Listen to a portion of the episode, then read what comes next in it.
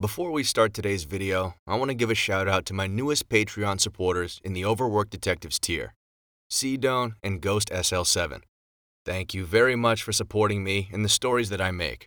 And since we're on the subject of Overworked Detectives, let's get on to part two of the holiday tapes, A Girl With No Lips.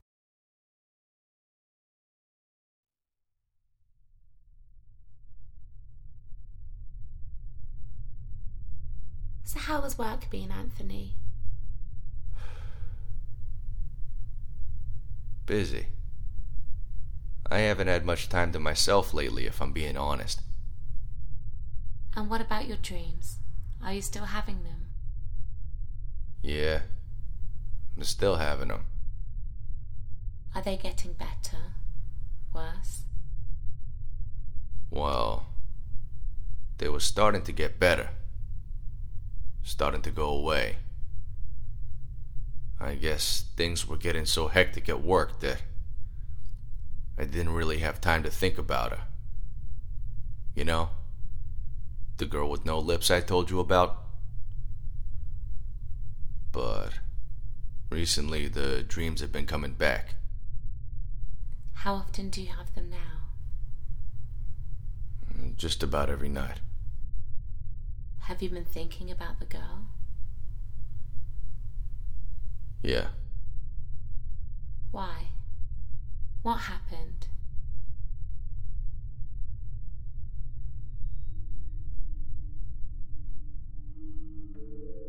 I got called into a crime scene not long ago. Something about a meth lab, which I thought was weird because it's not my department. But anyway, I show up. And when I get there, it's the works. Tubes, beakers, boilers, the whole thing. Along with a bunch of chemicals they say I used for manufacturing drugs. And why not? I don't know anything about this stuff. So I go to the supervising officer and I say, "What the hell am I doing here?" He just looks at me and says, "I think you need to see something." He takes me upstairs, and we walk all the way down the corridor to the back room. Then he points at the door and nods his head. Confused, I go inside. And before I can even begin to think about what I'm looking for, the smell hits me. That same smell from when I took the tarp off that girl. It was horrible. I couldn't see anything in the room because it was too dark. So I took the light out on my phone. I'm looking around at the walls, but I don't see anything. Then I look down on the floor. And there isn't anything there either. Finally, I see something. A dark red patch sitting in the middle of the room. It extends toward the back. And I can tell by the drops and splatters that it's blood. I follow the trail.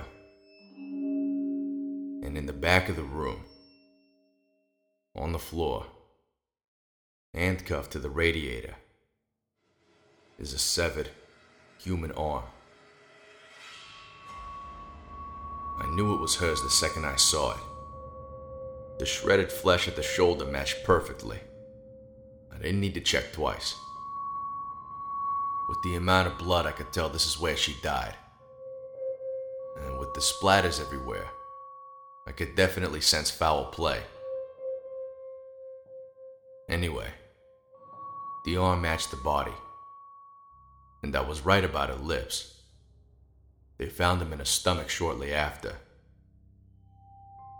Just when I was starting to forget. Think less about this girl. This shit pops up and now it's a criminal investigation.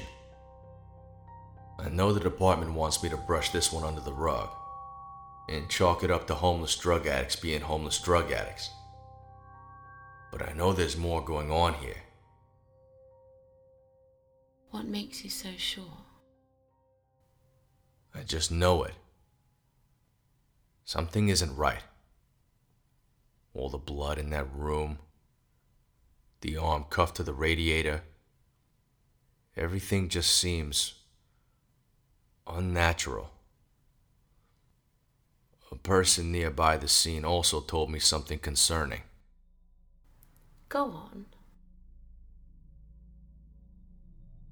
I was combing the area afterwards, talking to people, looking for anyone who might know something about that place. But no one could tell me anything.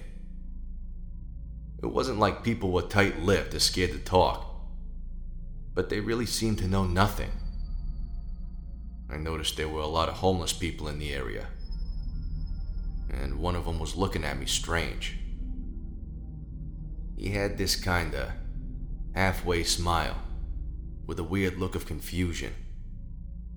I know he overheard me asking questions earlier, and when he started to approach me, I thought, oh shit, here we go. I mean, I could tell right off the bat that this guy was dog shit crazy. He was one of those kind of homeless guys you'd see on the train, and know not to make eye contact with, you know? The one saying all kinds of crazy shit, talking to everyone and no one at the same time. Yeah, that's him. And he's walking up to me. Before he gets too close, I say, hold up, pal. And he says, they're not making drugs in there. I say, what? And he goes, they're making an army. I said, who's making an army? He said, the red men. I asked, why are they making an army? And he says, to kill whoever's left. Then he says it again, to kill whoever's left. Then again. This time louder, and again, even louder, and crazier. Now he's just repeating it over and over. Kill whoever's left, kill whoever's left. I couldn't take it anymore. I had to get out of there. He cackled like a psycho as I was walking away. But I didn't care. I just needed to leave.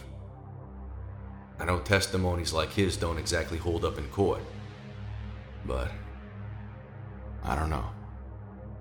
I couldn't help but feel like something he was saying might have been true. That he knew something I didn't.